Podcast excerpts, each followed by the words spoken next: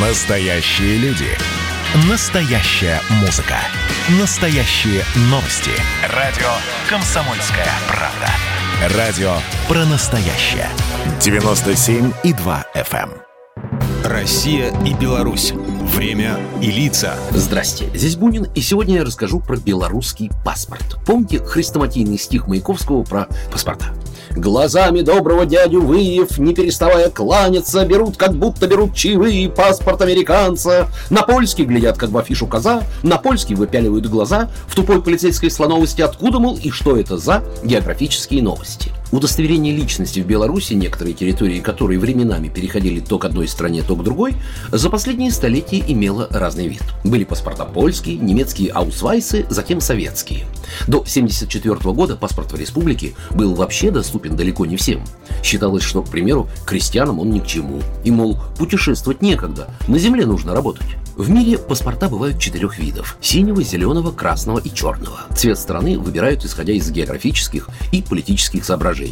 Синий белорусский символизирует независимость страны и поддержание торговых отношений с другими государствами. За относительно недолгую историю суверенной Беларуси этот документ менялся неоднократно. На обложке паспорта образца 94-96 годов был, например, изображен всадник с мечом еще из литовской геральдики. Позже его сменил современный герб.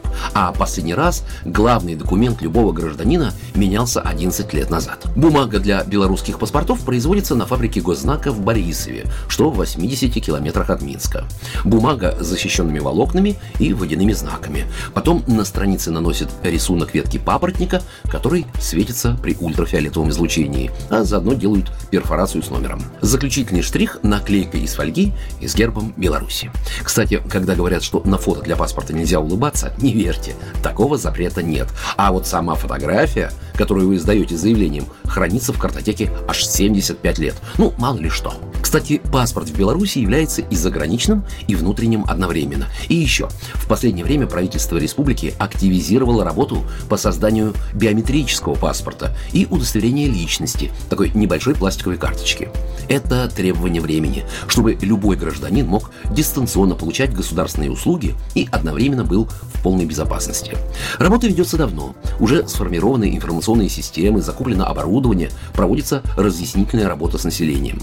Фактически можно хоть завтра начать выдавать идентификационные карты и новые паспорта, но руководство страны прекрасно понимает, что нужно еще создать необходимое полноценное правовое регулирование, чтобы новшество, которое затронет абсолютно всех, приносило лишь дополнительные возможности, а не проблемы. Потому что, в отличие от прошлых изменений белорусского паспорта, это не другие рисунки на страницах, а модернизация и интеграция ресурсов всех государственных органов. Программа произведена по заказу телерадиовещательной организации Союзного государства.